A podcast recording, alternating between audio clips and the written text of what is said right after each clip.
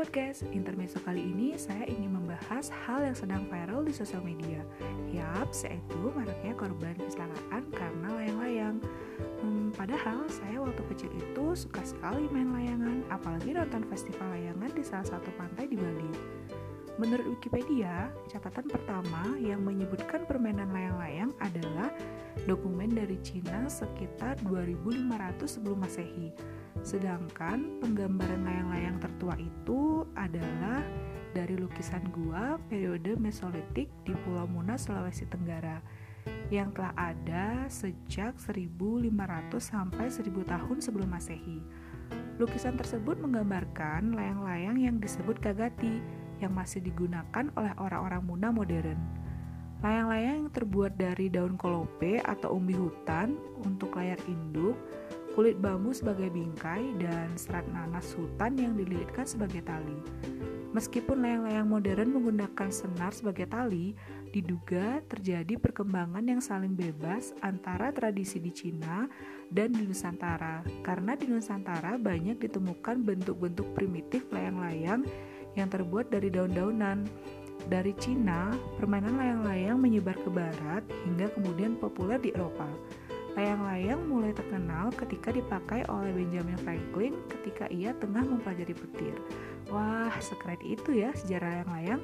Tapi sayangnya akhir-akhir ini banyak sekali korban meninggal atau kecelakaan karena tali layang-layang. Kenapa sih layang-layang bisa menyebabkan kematian?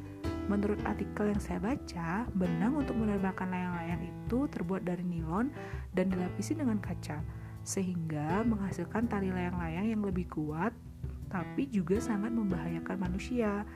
Bahkan menurut Kamus Besar Bahasa Indonesia atau KBBI, benang layangan atau gelasan itu berarti adonan serbuk halus dari pecahan kaca, porselen, dan sebagainya, serta bahan perekat sebagai bahan pelapis benang layangan. Dan kalian pasti juga paham, tidak hanya pengendara di jalanan yang mengkhawatirkan bahaya benang layang-layang, bahkan pihak PLN juga loh gengs, dikarenakan benang layang-layang yang tersangkut akan menimbulkan listrik padam.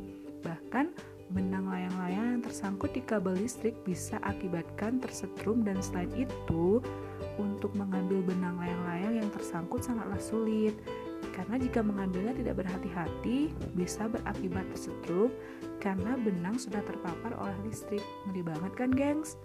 Pasti buat kalian yang hobi menerbangkan layang-layang kesal kan mendengar pemberitaan media yang menghebohkan bahayanya bermain layang-layang.